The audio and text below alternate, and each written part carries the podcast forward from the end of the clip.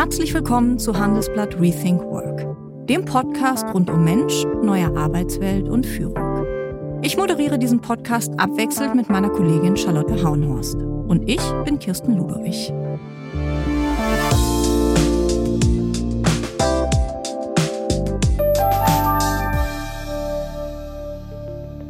Hallo und herzlich willkommen zu einer neuen Folge Handelsblatt Rethink Work. Sie merken es schon, ich bin nicht Kirsten Ludowig, ich bin Charlotte Hauenhorst. Das Intro zu diesem Podcast kommt heute von mir, denn Kirsten ist leider erkältet und hat keine Stimme mehr.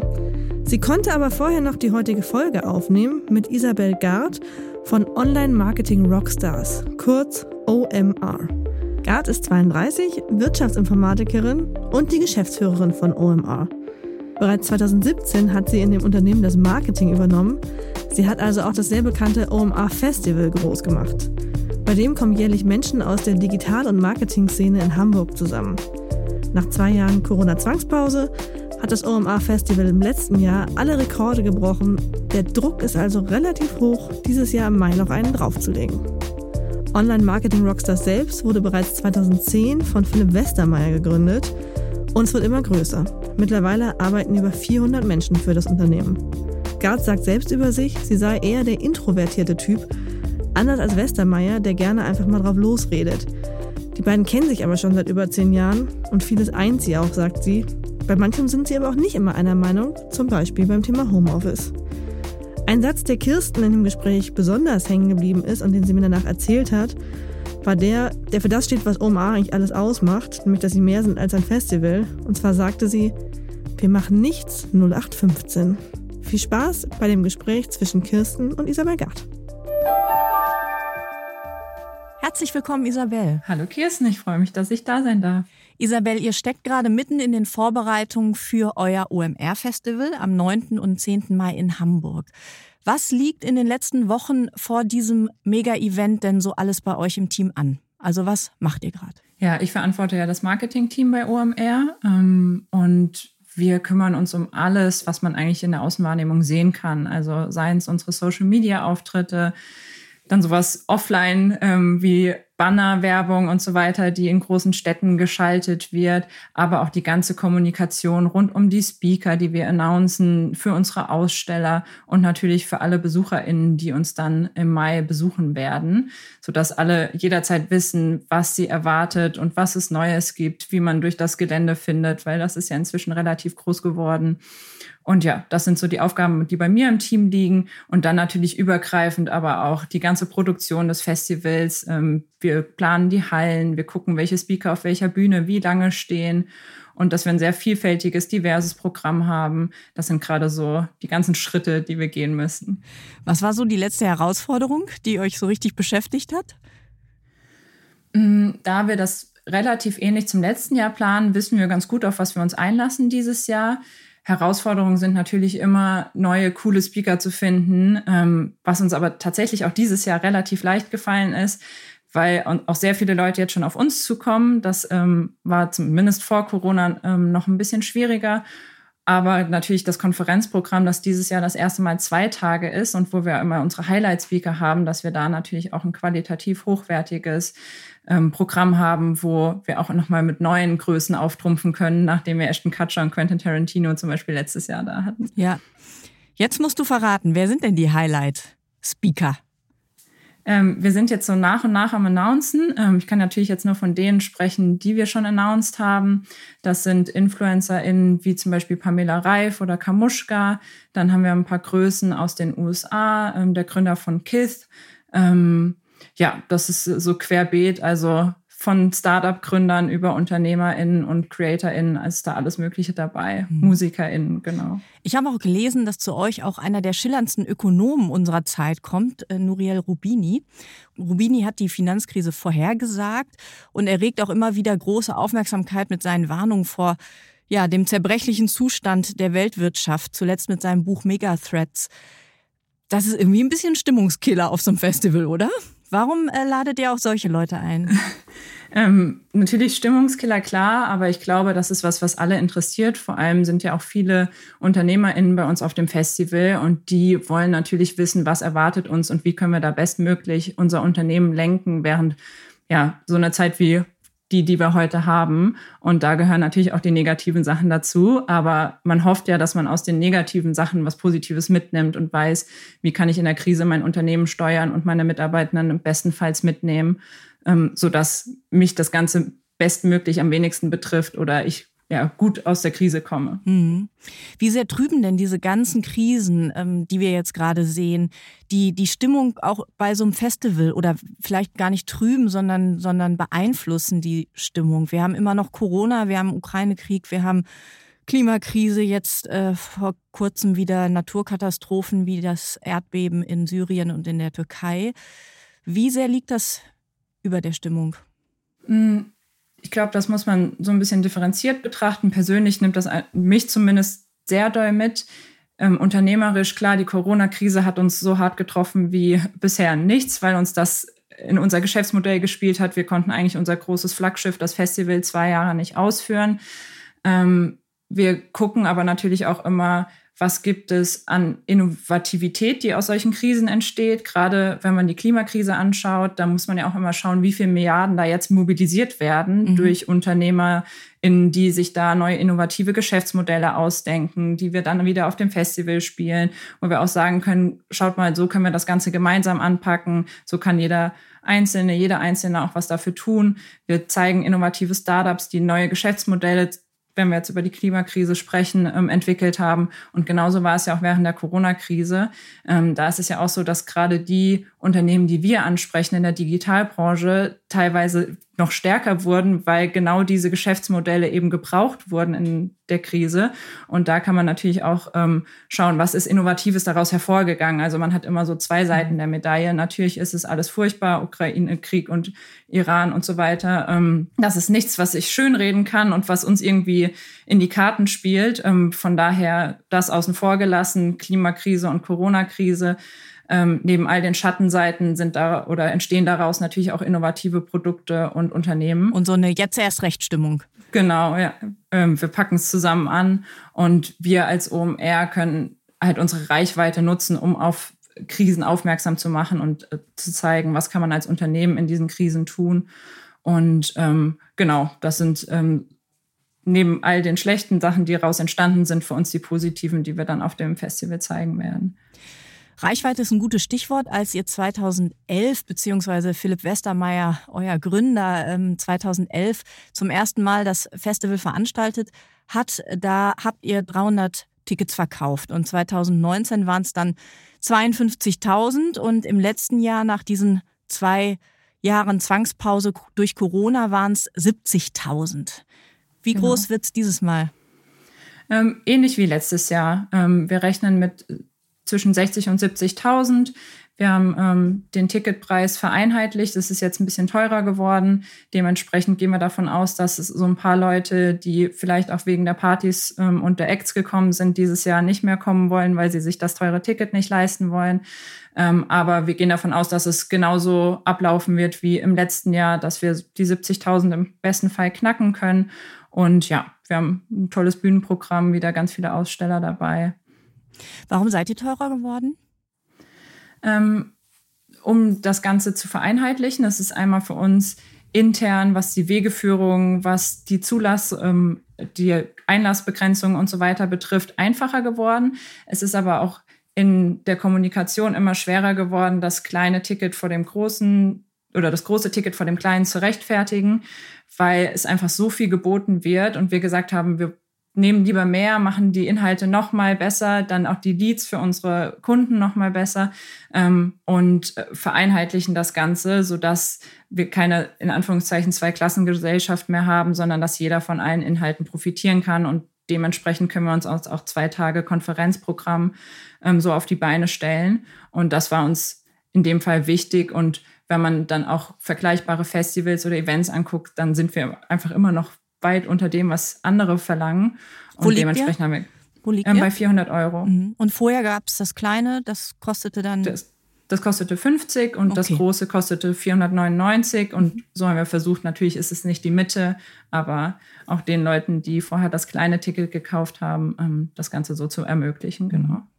Du hast vorhin schon gesagt, ähm, dass ihr äh, letztes Jahr, auch gerade nach diesen zwei Jahren Pause, wo sich ja auch eine Menge bei den Leuten angestaut hatte, die wollten einfach auch wieder raus, sich live treffen, ähm, auch extrem gute Speaker hattet mit Ashton Kutscher und Quentin Tarantino. Ähm, es war alles größer, imposanter, ausgelassener. Wie groß ist der Druck, das in diesem Jahr zu toppen? Nach einer kurzen Unterbrechung geht es gleich weiter. Bleiben Sie dran. Sie leben Fairness, Kultur und Werte? Zeigen Sie Ihr Engagement als Arbeitgeber und werden Sie Teil der Fair Company Initiative. Mit der Fair Company Initiative zeichnet das Handelsblatt Unternehmen aus, die insbesondere Berufseinsteigern und Young Professionals ein faires, attraktives Arbeitsumfeld bieten. Zu den entscheidenden Werten gehören unter anderem das Engagement für Mitarbeitende, Diversity und Chancengleichheit, Nachhaltigkeit und gesellschaftliche Verantwortung. Erfahren Sie jetzt mehr unter faircompany.de. Natürlich groß. Ne? Wir gucken, ähm, welche Top-SpeakerInnen gibt es da noch in der Welt. Da gibt es natürlich einige. Ähm, und man möchte natürlich immer mehr bieten. Wir haben jetzt gesagt, wir wollen das auf dem gleichen Niveau machen wie letztes Jahr, weil es natürlich noch ein, zwei Stellschrauben nach drei Jahren Pause am Ende gab, die wir gerne ähm, noch besser machen wollen ist natürlich nicht mehr so eingespielt, wie es, ähm, oder es war nicht so eingespielt, wie es da 2019 noch war, weil man natürlich jedes Jahr lernen konnte und dann war drei Jahre nichts und auch die Dienstleister und so weiter sind gewechselt. Und da haben wir gesagt, das wollen wir jetzt erst einfach nochmal 100 Prozent gut machen, bevor wir noch größer werden. Aber natürlich ist der Druck da, dass es mindestens genauso gut wird und im besten Fall sogar noch besser. Du sagst äh, noch größer werden. Ähm, also das Ziel ist schon oder ihr seht schon, dass ihr auch noch weit über die 70.000 äh, kommen könnt, weil ihr habt ja schon eine signifikante Wachstumskurve hingelegt über die letzten ja. vier, fünf Jahre vor allen Dingen, wenn man jetzt ja. mal die Pause rausrechnet. Ja, ähm, also es geht nicht mal nur um die Personenanzahl, sondern auch, wir haben ja unsere Verticals, wie zum Beispiel Finance Forward, das sind noch Programme und Formate, die wachsen können und die ja auch mit ins Festival integriert sind. Mhm. Und das sind natürlich so Themen, aus denen man noch mehr rausholen kann und wo wir perspektivisch natürlich hoffen und uns wünschen, dass sie noch größer werden. Erklär noch mal kurz Finance Forward, was steckt dahinter? Finance Forward ist eigentlich dasselbe wie OMR für die Finanzbranche. Da haben wir auch ein redaktionelles Format, wo täglich ähm, Artikel erscheinen, die die Finanzbranche beleuchten und von Startups, ähm, Fintechs und so weiter berichten. Dann letztes Jahr gab es das erste Event auf dem Festival, wo wir auch ein qualitativ sehr hochwertiges Konferenzprogramm hatten. Dann gibt es einen Podcast und so weiter. Also eigentlich analog zu OMR. Ihr hattet letztes Jahr auch zwei neue Bühnen mit zwei speziellen Themen, Mobilität und eben auch Finance. Gibt es mhm. dieses Jahr auch wieder einen, einen Themenfokus? Ähm, dieses Jahr haben wir auch wieder eine Finance-Bühne ähm, und zum Beispiel 50-50, das ist auch ein Bereich, den ich verantworte. Da dreht es sich ähm, um Gendergerechtigkeit beziehungsweise Gerechtigkeit übergeordnet. Wir haben angefangen mit Gendergerechtigkeit, haben aber gemerkt, dass noch so viel dahinter steckt, dass wir ähm, da auch intersektionaler denken wollen, andere Diversitätsdimensionen mitnehmen wollen. Ähm, da haben wir eine Bühne, wo dienstags 50-50 gespielt wird, also alle Themen rund um Gleichberechtigung und mittwochs dann Finance. Mhm. Das sind so die themenspezifischen Bühnen. Generell haben wir aber auf allen Bühnen, außer auf der Conference Stage, Themencluster. Das heißt, ähm, wenn ich mich zum Beispiel jetzt für AdTech interessiere, dann kann ich im besten Fall einfach drei Stunden an einer Bühne sitzen bleiben und muss mir nicht ähm, die Punkte oder die ähm, Programmpunkte raussuchen, wo AdTech beinhaltet ist ähm, und muss dann von A nach B hüpfen, sondern habe einfach so einen Cluster, mhm. bei dem ich sitzen bleiben kann. Gebt ihr euch bestimmte Auflagen in Sachen Diversität für die Panels, für die Bühnen, für die Veranstaltungen? Ähm, wir haben keine festgesetzten KPIs, ähm, die praktisch sich durch alle Abteilungen ziehen, wenn wir SpeakerInnen ähm, akquirieren. Wir sagen, und ich plädiere da sehr stark für, dass es aber mindestens oder beziehungsweise 50-50 und divers sein soll, dass man sich da auch nochmal hinterfragen soll, Ähm, ist das auf meiner Bühne so? Sind alle Panels 50-50 ähm, besetzt? Habe ich auch genug unterschiedliche Meinungen? Ähm, das ist auf jeden Fall der Fall, weil 50-50 auch daraus entstanden ist, dass ähm, mir zum Beispiel aufgefallen ist, dass unsere Bühnen in der Vergangenheit vor Corona bis 2018, würde ich sagen, relativ männlich ähm, besetzt waren. Und das wollen wir auf jeden Fall ähm, angehen. Mhm. Die Erfahrung bei uns zeigt auch, dass wir, es wird immer, immer besser und wir gewinnen immer mehr Expertinnen und auch Vorständinnen, äh, Aufsichtsrätinnen. Aber es ist noch immer schwierig, die Panels divers zu gestalten. Vor allen Dingen auch immer noch schwierig, wenn man auf das Thema Geschlecht guckt. Diversität hat ja noch ganz viel mehr andere ja. Umfänge. Warum glaubst du, ist das so schwierig, die Frauen da nach vorne zu holen? Ich weiß gar nicht, ob ähm, die Schwierigkeit darin besteht, die Frauen nach vorne zu holen oder die Recherchearbeit zu betreiben, die richtigen Frauen zu finden, beziehungsweise divers zu besetzen, ist einfach mehr Arbeit. Ähm, mhm. Und wenn man zum Beispiel ein sehr männlich geprägtes Unternehmen hat oder männlich besetztes Unternehmen, dann fallen einem natürlich automatisch oder fallen den Männern die Männer ein. Und ich sage dann ganz oft, fragt mich gerne, ich habe inzwischen ein so großes Netzwerk und so viele Frauen im Kopf zu den unterschiedlichsten Themen, dass es mir natürlich viel leichter fällt als jemand, der sich das erste Mal damit auseinandersetzt. Und ich glaube, da muss einfach so ein Umdenken in den Köpfen stattfinden, dass man nicht sagt, okay, die Frauen wollen alle nicht oder die schicken ihre Mitgründer vor. Das mag vielleicht so sein, aber man kann dann ab und zu auch einfach mal Rückfragen stellen und sagen, warum möchtest du denn nicht auf die große Bühne? Kann ich irgendwas tun, das dir diesen Auftritt erleichtert? Und das wird aus meiner Sicht sehr selten gemacht. Es wird einfach hingenommen und dann wird die nächste Person im schlechtesten Fall die männliche, wenn ähm, eh schon zu viele Männer auf der Bühne sind, gefragt. Und ja, deswegen aus meiner Sicht einfach mehr Arbeit, aber es gibt diese ganzen Frauen, die Lust haben. Und ich habe auch das Gefühl, in den letzten zwei Jahren hat sich da nochmal unfassbar viel getan. Mhm. Gehst du selbst auf Panels, wo du die einzige Frau bist? Mache ich, weil aus meiner Sicht muss es die Leute geben, die vorgehen. Aber wenn ich sehe, dass ich die einzige Frau auf einem ganzen Tag bin, dann frage ich schon nach, warum das so ist und warum sie genau mich wollen und warum ähm, bei einem Panel mit fünf Personen, warum sie da nicht eine zweite Frau haben. Mhm. Ähm, und ich finde auch durch dieses Ansprechen sagt man oder zeigt man ganz schnell auf, wo die Probleme liegen und regt auch zum Umdenken an, weil ganz oft gibt es einfach keine Antwort. Und dann kommen solche Ausreden wie, ja, es gibt keine andere Frau in Hamburg, die XY macht. Und dann sage ich aber, hast du schon mal an die, die und die gedacht? Und dann ist so, ah ja, okay, gut, vielleicht fragen wir die dann doch nochmal an. Mhm. Wie schaut's denn äh, bei dem Thema bei euch selbst im Unternehmen aus? Weil eure Gründer sind ja Gründer. Männer. Ja, unsere Gründer sind ähm, Männer. Ähm, insgesamt im Unternehmen sind wir tatsächlich ähm, über alle Mitarbeitenden hinweg mehr Frauen, also so 45, 65. In, unsere Teamleads sind auch 50-50. Mhm. Die ähm, Ebene haben wir ähm, vor kurzem erst eingezogen und haben da sehr doll drauf geachtet.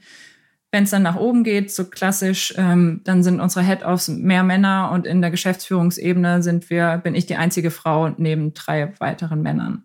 Genau. Aber wir arbeiten dran, gucken, wenn wir neu bestellen, neu besetzen, dass wir auf jeden Fall dann weiblich besetzen, wenn ähm, nur Männer da sind. Aber genauso achten wir halt darauf, wenn Teams rein weiblich sind, dass wir da Männer hinzuholen, weil ich finde, man darf nicht nur die eine Seite beachten, man sollte auch immer auf die andere Seite gucken, weil bei weiblichen Teams sagt meistens keiner was, aber da fehlt dann wahr, natürlich ja. auch die Diversität. Das ist wohl wahr, das stimmt. Ich würde nochmal ganz gerne zurückkommen zum äh, Festival. Ihr habt ja auch immer ähm, richtigen Festivalcharakter in dem Sinne, dass ihr schon auch Party habt und dass ihr mhm. äh, ähm, Konzerte habt. Wer sind denn so die Musik-Highlights in diesem Jahr? Ich glaube, letztes Jahr war ja Deichkind da, äh, mit Terrier schon zum, glaube ich, zweiten Mal. Ja. Wer kommt dieses Jahr? Wir, wir, sind leider noch ein bisschen früh, das haben wir noch nicht announced. Ähm, deswegen muss Vielleicht ich kannst du einen Hinweis geben, einen Hinweis, in welche Richtung es geht. Es wird auf jeden Fall internationaler. Okay. Das erste Mal. Okay. Der große Act, ja. Okay. Frau oder Mann? Frauen oder ähm, Männer? Das ist ein Mann. okay, alles klar. Gut. Du hast am Anfang schon gesagt, ähm, dass ihr ja längst nicht mehr nur die Marketing- und Digitalszene ansprecht, sondern dass ihr ja ein ganz breites Publikum mittlerweile habt. Wie schafft man es, so ein Nischen-Event auf diese Bekanntheit zu heben, sodass alle hinkommen und das schon ganz, also dass, dass ganz vielen Menschen in Deutschland und nicht nur in Deutschland wahrscheinlich äh, das OMR-Festival ein Begriff ist? Ich glaube, wir haben ein sehr gutes Thema erwischt mit Online-Marketing, ähm, weil aus Online-Marketing ganz schnell dann Digitalisierung wurde. Mhm. Und 2011 war es vielleicht noch ein sehr nischiges Thema, aber inzwischen gibt es ja kaum ein Unternehmen oder aus meiner Sicht eigentlich kein Unternehmen, das ohne Online-Marketing existieren kann. Weil selbst der Handwerkerbetrieb, der eigentlich nicht auf Online-Marketing angewiesen sein müsste, performt aus meiner Sicht besser, wenn sie einen guten Online-Auftritt haben, wenn sie wenn es nicht gut laufen sollte, was bei Handwerkbetrieben im Moment nicht der Fall ist, ähm, äh, gutes SEO machen, ähm, an oberster Stelle bei Google ranken oder im besten Fall dann auch noch einen schönen Instagram-Auftritt haben, weil ich glaube, gerade so jüngere Zielgruppen erreicht man damit sehr schnell. Und auch ich, wenn ich jetzt nach einem Arzt suche, spricht mich eine schöne Webseite mehr an als eine, wo ich das Gefühl habe, die ist 1995 mit einem Baukasten gebaut worden und seitdem hat sich nichts mehr getan. Und ja, deswegen ist das Thema relativ schnell groß geworden, weil es kein Unternehmen gibt, das nicht darauf angewiesen ist.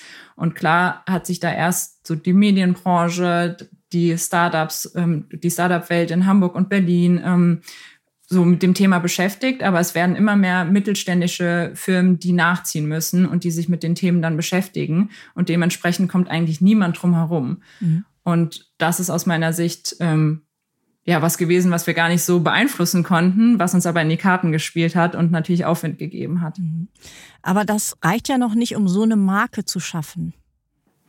Ja, was bei uns auf jeden Fall anders ist, würde ich sagen, dass wir in alles, was wir auch auf dem Festival machen, Liebe stecken. Sei es irgendwelches Gestänge, das ähm, eigentlich nicht beachtet wird, könnte man meinen, dass in anderen bei anderen Messen grau ist, das ist bei uns schwarz, weil es einfach ein bisschen schicker aussieht. Dann das ähm, Licht von der Decke ist halt kein OP-Licht, sondern wird so ein bisschen abgehängt, dass man ein gemütliches Gefühl dabei hat, wenn man in die Messehallen kommt. Und das sind so kleine Kniffe und Tricks, ähm, die uns oder die das ganze Erlebnis zu sage ich mal, einem Festival gemacht haben und keiner Messe. Genauso dann die Musik am Ende, dass die Leute nicht, wenn sie ihren Job getan haben, ganz schnell wieder verschwinden und woanders hingehen, sondern dass sie bei uns bleiben und gerne bei uns bleiben. Und ähm, ja, das sind so ganz viele Kleinigkeiten gewesen, auch was mit Humor zu nehmen, was vielen Filmen ja auch schwer fällt, sich selbst mal irgendwie auf die Schippe zu nehmen. Ähm, das ist was, was, was wir von Anfang an gelebt haben und wo auch alle Mitarbeitenden von Anfang an Lust drauf hatten und hinter der Marke standen. Mhm. Und ähm, da merkt man einfach die Liebe zum Detail, wenn alle so hinter der Brand stehen. War das von Anfang an so oder war das auch eine Entwicklung?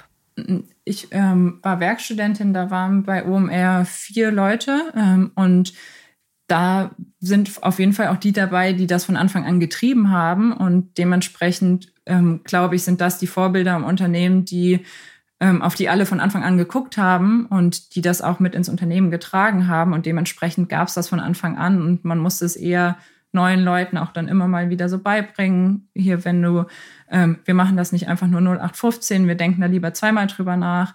Ähm, von daher würde ich sagen, war das von Anfang an da. Mhm. Muss man so ein bisschen eine Rampensau sein? Ich nehme den Begriff, weil Julia Bösch, die Gründerin von Outfittery, hat zu mir gesagt, dass sie während ähm, der Gründung ihres Unternehmens oder während der vielen Jahre, die sie das jetzt schon macht, gelernt hat, zur Rampensau zu werden, weil sie ähm, natürlich klar ihr Unternehmen sich auch äh, verkaufen musste. Ja. Ich glaube, man braucht Charaktere, die das sind. Ähm, das muss nicht jeder Mitarbeitende ähm, in einem Unternehmen sein, aber die, die das Unternehmen nach außen tragen, die, die auch ähm, zum Beispiel das Festival aufbauen, die müssen ja so einen gewissen Mumm haben und dahinter stehen und auch äh, in Gesprächen mit Kunden und so weiter sowas von überzeugt von diesem Produkt sein, ähm, dass eine Rampensau da auf jeden Fall hilft.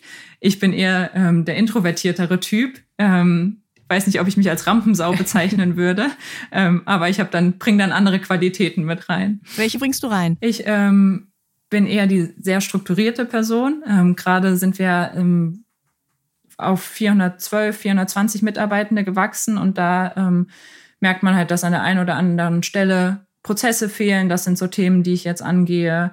Ähm, Tools einführen, die wir vorher noch nicht hatten, weil einfach Gespräche auf dem Flur gereicht haben. Das geht inzwischen mit 400 Leuten auch nicht mehr. Ähm, also einfach dieses ganze strukturelle, organisatorische. Mhm. Das sind so meine Qualitäten. Du hast äh, Wirtschaftsinformatik studiert und du warst dann auch äh, zwei Jahre ähm, im, ich glaube, im Investmentbanking hast du auch gearbeitet. Ähm, mhm. Kommt dir das entgegen, so dieses eher ja. analytische? Ja, auf jeden Fall. Ähm, mit Zahlen arbeiten, Dinge hinterfragen, auch ähm, anhand von Zahlen zu hinterfragen, das ist auf jeden Fall was, ähm, was mir meine Vergangenheit ähm, gut beigebracht hat. Ähm, auch schnell im Kopf zu sein, wenn über Zahlen gesprochen wird, wenn wir über Umsätze sprechen, wenn wir über Ticketverkaufszahlen und so weiter sprechen. Ähm, das hilft mir auf jeden Fall extrem. Ich habe ja auch die Tech-Abteilung noch mit aufgebaut mit dem Mitgründer Tobias. Und ähm, da sind, ähm, ja, sind diese analytischen Skills auf jeden Fall sehr, sehr hilfreich gewesen. Führst du das Unternehmen anders als zum Beispiel ähm, die Mitgründer, Philipp Westermeier? Ähm, wir sind ja im Geschäftsführungsteam, ist Philipp der einzige Gründer. Mhm. Ähm, Jasper ist für das ganze Festival und ähm, den Sales-Part zuständig. Der andere Philipp Isford ist ähm, ja der kaufmännische Leiter und ähm, ja, ich bin Marketing, Tech 50-50. Dementsprechend bringen wir alle unsere Qualitäten rein und führen alle, glaube ich, anders. Aber das macht uns als Vierergespann auch aus. Ich glaube, wenn wir alle gleich wären, dann wären wir nicht zusammen auf dieser Ebene. Wenn man aber unterschiedlich ist, dann gerät man doch das ein oder andere Mal aneinander. Wann knirscht bei euch? Es gibt schon so Themen, bei denen wir nicht immer einer Meinung sind. Ähm, aber das Gute bei uns ist, dass wir gut diskutieren können, uns auch gut mal streiten können, aber es auch in der Sekunde danach wieder vergessen ist. Und das Gute ist, dass keiner von uns nachtragend ist. Und ich glaube, das macht so ein Team auch einfach aus. Das sind die unterschiedlichsten Themen, das kann ich so gar nicht sagen. Ähm, einfach, was war, wenn man was war das letzte Thema? Mh, hm, über Homeoffice haben wir immer mal diskutiert. Ähm, wie viel müssen die Leute wirklich vor Ort sein, damit ein Team gut funktioniert. Ähm, ich sehe auch auf jeden Fall, dass es sehr gut ist, wenn die, die Teams immer mal wieder in Präsenz zusammenfinden. Ich glaube aber nicht, dass man immer vor Ort sein muss, damit mhm. man gut, damit ein Team gut funktioniert. Das ist was, worüber wir sehr viel diskutiert haben. Mhm. Ähm, wie viel ist richtig? Müssen alle immer da sein? Ähm, reicht es, wenn man drei Tage die Woche da ist? Reicht es, wenn man einen festen Tag im Monat hat, wo alle zusammenkommen? Ja, das war so, war so ein Punkt, wo wir einfach diskutiert haben, aber. Ja. Ja, Philipp Westermeier ist, glaube ich, auch nicht so der Freund des Homeoffice. Ne? Ich habe ihn ja auch schon mal interviewt, da hat er das auch fallen lassen.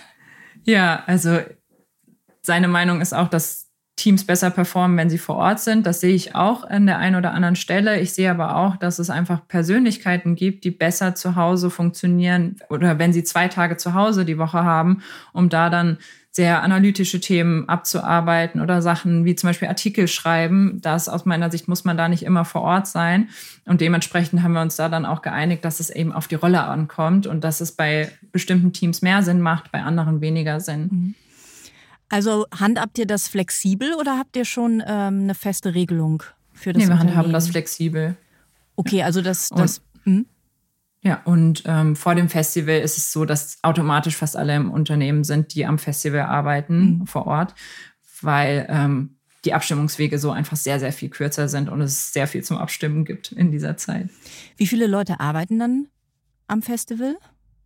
Boah, das kann ich so pauschal gar nicht sagen. Ähm, es gibt natürlich Abteilungen, die voll auf dem Festival arbeiten. Es gibt aber auch Abteilungen wie zum Beispiel Podstars, wo ähm, drei, vier Leute sich um den Podstars-Stand kümmern, dann wieder zwei, drei Leute, die ähm, Podcasts auf dem Festival ausmachen ähm, und Termine koordinieren. Deswegen ist das sehr schwer zu sagen. Aber zum Beispiel unser Festival- und Events-Team, das sind so 50, 60 Leute. Das Marketing-Team arbeitet dann auch zum Großteil natürlich darauf, hat aber auch noch andere Themen. Genau. Ja. OMR ist aber ja auch nicht nur das Festival, ähm, das klang jetzt immer mal wieder an, sondern mhm. eben auch die Podcast, Newsletter, Plattform, Portal für Softwarebewertung, Weiterbildung, vieles mehr.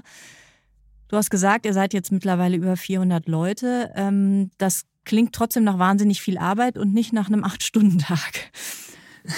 Es kommt, glaube ich, darauf an, was man daraus macht. Ähm, man kann auch länger da sitzen wenn ich aber zum Beispiel bei mir im Team sehe, dass Leute permanent länger als acht Stunden im Büro sitzen, dann frage ich auch oft, warum. Und oftmals sind es ja auch so Themen, ist jemand überarbeitet, macht er die Arbeit effizient, ähm, gibt es irgendwie einfache Tools wie Selbstmanagement, die helfen könnten, ähm, aus einem Zehn-Stunden-Tag einen Acht-Stunden-Tag zu machen.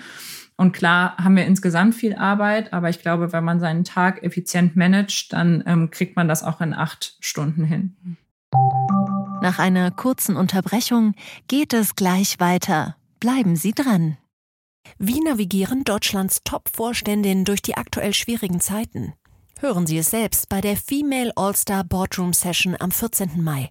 Mit dabei Maria Ferraro von Siemens Energy, Viktoria Osatnek von E.ON, Sopna Suri von RWE Generation und Antje von Dewitz von Vaude. Wir sprechen mit Ihnen über die Stärkung der Wirtschaft, das politische Klima und die geopolitischen Krisen. Seien Sie dabei, femaleallstarboard.de. Wie handhabst du das? In der Festivalsaison ist es natürlich so, dass ich nicht immer acht Stunden schaffe, weil einfach so viel zu tun ist. Aber wenn wir mal das Festival außen vor lassen, dann bin ich ein sehr großer Freund von ähm, Inbox Zero, von Getting Things Done. Einfach so einfache Methoden, die mhm. einem helfen, die Inbox leer zu halten, strukturiert zu halten, die To-Dos, die man im Kopf hat, ganz schnell abzulegen. Ähm, ein Tool, das ich auch super finde, ist BrainToss. Das ist eine App, die ich auf dem Handy habe, die ich in der Zeit, in der ich nicht arbeite, nutze, wenn mir Sachen einfallen. Da kann man okay. einfach, das ist wirklich super banal und man kann ähm, einen Stichpunkt aufschreiben, klickt auf Senden und dann landet das im, im E-Mail-Postfach oder in Asana oder in der To-Do-App, die man nutzt mhm. und muss gar nicht in seine To-Do-App oder in sein Mail-Postfach und wird dann wieder überrannt von To-Dos und Mails und weiß am Ende gar nicht mehr, was man sich aufschreiben wollte. Mhm. Mm. Also sehr viele kleine Hacks. Ich bin ja, ein sehr großer Freund von Selbstmanagement und habe mir da sehr viel beigebracht und versuche das auch immer ins Team zu tragen. Ja. Mhm. Jetzt reden wir ja aber viel über Work-Life-Balance, über Vier-Tage-Woche, über Workation und so weiter und so fort. Ähm, bei euch ist es nun mal so, dass ähm, ihr auch ständig am Ball bleiben müsst, ne? Und ein hohes Tempo auch habt und eine hohe Dynamik, eine hohe Kreativität. Ähm, trotzdem wächst ja euer Team. Wie kriegt ihr die Leute? Und wie kriegt ihr die Leute, die vielleicht in anderen Unternehmen genau das geboten kriegen, die äh, denen gesagt wird, du kannst die ganze Woche im Homeoffice arbeiten, ähm, du kannst arbeiten von wo du willst, du ähm, ja. kannst Teilzeit arbeiten. Bei uns ist es tatsächlich so, dass wir sehr viele Initiativbewerbungen bekommen für einige Stellen, nicht für alle. Es kommt, ähm, das muss man auch ehrlich sagen, ganz doll auf die Stelle an, die ausgeschrieben ist. Zum Beispiel Redakteure oder Redakteurinnen zu finden, fällt uns schwer. Das ist eine Stelle, die permanent ausgeschrieben ist. Dann aber sowas wie Social Media Marketing Manager und so, ähm, die bewerben sich initiativ bei uns, weil sie, glaube ich, auf jeden Fall bei dem Unternehmen arbeiten wollen. Und das ist ein Vorteil, den wir zu zum Beispiel großen Konzernen haben aus meiner Sicht, weil bei uns alles noch sehr flexibel ist. Ähm, man kann ähm, sehr gut mitwirken. Es gibt eine sehr gute Fehlerkultur. Ähm, wir haben einfach noch nicht diese starren Strukturen, wie sie in größeren Firmen ähm, oft vorhanden sind. Und was mir von Anfang an Spaß gemacht hat, war einfach auszuprobieren und wenn es nicht funktioniert, wieder auszuprobieren, es einfach anders zu machen. Und das ist ja was, was oft nicht geht. Und das kommunizieren wir auch ganz doll auf unseren Social-Media-Kanälen, auf LinkedIn, dass wir erzählen, wie wir was gemacht haben, was wir verworfen haben, warum wir es verworfen haben. Und ich glaube, das ist sowas, was wir nach außen tragen, was viele Leute sehen und dann spannend finden und dann gerne bei uns arbeiten möchten. Mhm.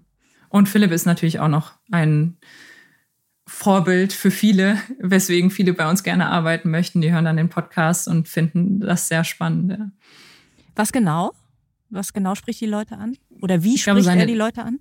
Ich glaube, er macht das nicht bewusst. Ähm, er hat auch letztens in einem Interview gesagt, dass er gar nicht glaubt, dass viele Leute bei uns gerne arbeiten wollen. Er ist da sehr bodenständig. ähm, aber seine Art, ähm, seine Gäste aus der Reserve zu locken, seine Art zu denken, das ist, glaube ich, was, was viele sehr spannend finden und von ihm lernen wollen. Mhm. Hast du was von ihm gelernt? Ja, also wir kennen uns jetzt zehn Jahre tatsächlich. Und ähm, ich habe ganz viel von ihm gelernt. Seine Art, kreativ zu denken, Herausforderungen anzugehen.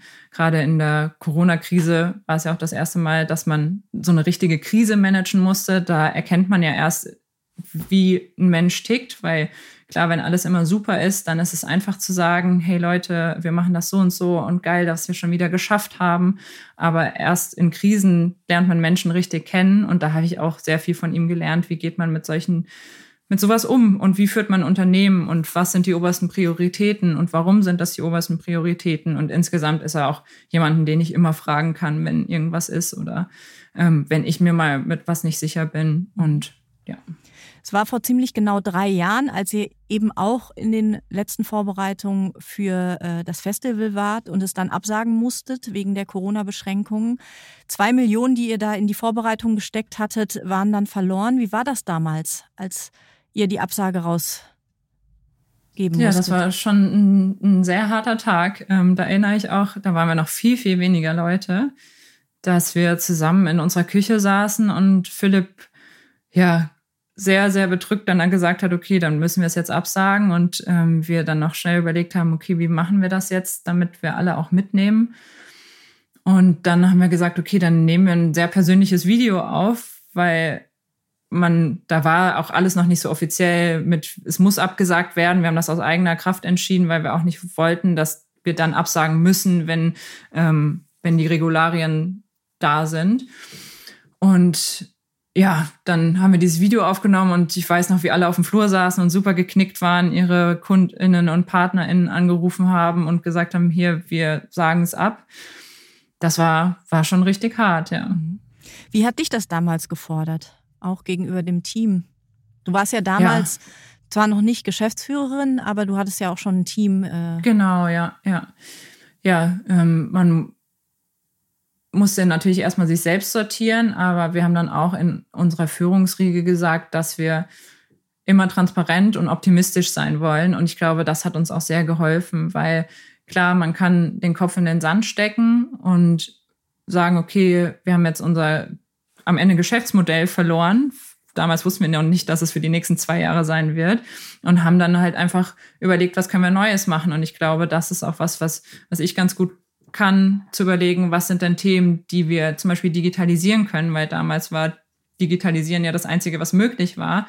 Und was sind Sachen, die lassen wir einfach, weil es keinen Sinn macht und weil sie langfristig ähm, einfach nicht nachhaltig zu digitalisieren sind.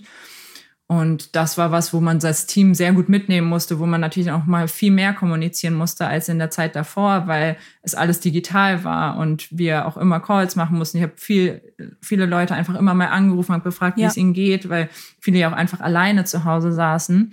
Mm. Ja, und das musste man umdenken, aber ich glaube, durch unseren Optimismus haben wir das ganz gut geschafft.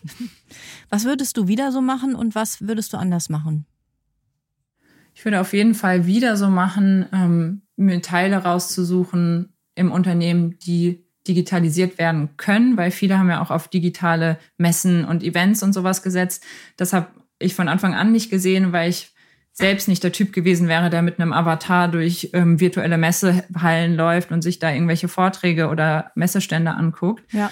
Mm, das ist was, was wir glaube ich, nachhaltig gut gemacht haben, weil ein Produkt, das daraus entstanden ist, sind die digitalen Masterclasses, ein digitales Weiterbildungsformat, das wir bis heute noch machen, mhm. obwohl Corona ja so gut wie vorbei ist. Hm, was würde ich anders machen? Fällt mir gerade schwer zu sagen in der Retrospektive, weil es jetzt auch schon wieder eine Weile her ist. Fällt mir gerade schwer äh, zu sagen, auch wenn es sich jetzt irgendwie so ein bisschen abgehoben vielleicht anhört. Hört sich so an, als hätten wir alles super gemacht. Oder was hat dich vielleicht auch geprägt? Was hast du mitgenommen? Ähm, wo du sagst, ja, da hast du eine Menge über dich gelernt auch vielleicht. Ja, ähm, eine Menge über mich gelernt habe ich auf jeden Fall alleine im Homeoffice. Das ist, ähm, da habe ich gelernt, dass das nichts für mich ist, weil mir der Austausch mit dem Team unfassbar gefehlt hat, weil ich auch gemerkt habe, gerade im Marketing, dass diese Coffee Talks so ein bisschen fehlen, dass man einfach sich mit Leuten austauscht, man Ideen in den Raum wirft und ähm, Feedback bekommt. Das macht man digital, ja. finde ich, oder remote einfach nicht so, wie man das im Office macht, weil man das Gefühl hat, okay, wenn ich die Person jetzt anrufe und aus der Arbeit reiße, am Ende ist die Idee doch gar nicht so doll, wie ich dachte. Ähm, ja, nee, das, äh, das habe ich auf jeden Fall da gelernt, dass mir das gut tut, mich mit Leuten auszutauschen und dass ich das oder dass mir das am meisten gefehlt hat in dieser Zeit, ja. Mhm. Du bist ja äh, im Oktober letzten Jahres zur Geschäftsführerin ernannt worden und ähm, hast dann jetzt Anfang des Jahres äh, dein erstes Kind gekriegt und bist jetzt in Elternzeit. Richtig? Genau. Wie ist das? So von ja, das ist 100 auf 0 oder äh, kam, kam, kamst du da ganz gut rein? Ähm, ich kam da tatsächlich ganz gut rein und ich bin auch nicht mehr auf 0 tatsächlich. Ähm, gehe immer mal wieder im Büro vorbei, spreche mit meinem Team, spreche mit Philipp und äh, den anderen Geschäftsführern und hole mir da meine Updates, weil ich natürlich auch gerne beim Festival mitarbeite und sehe, wie sich das Ganze entwickelt. Und das kann man, wenn man da die letzten Jahre so hart dran gearbeitet hat, nicht einfach liegen lassen. Ähm, und der Kleine muss dann einfach immer mit ins Büro. der findet das super, viele Leute zu sehen. Isabel, vielen Dank. Danke dir. Es hat sehr viel Spaß gebracht.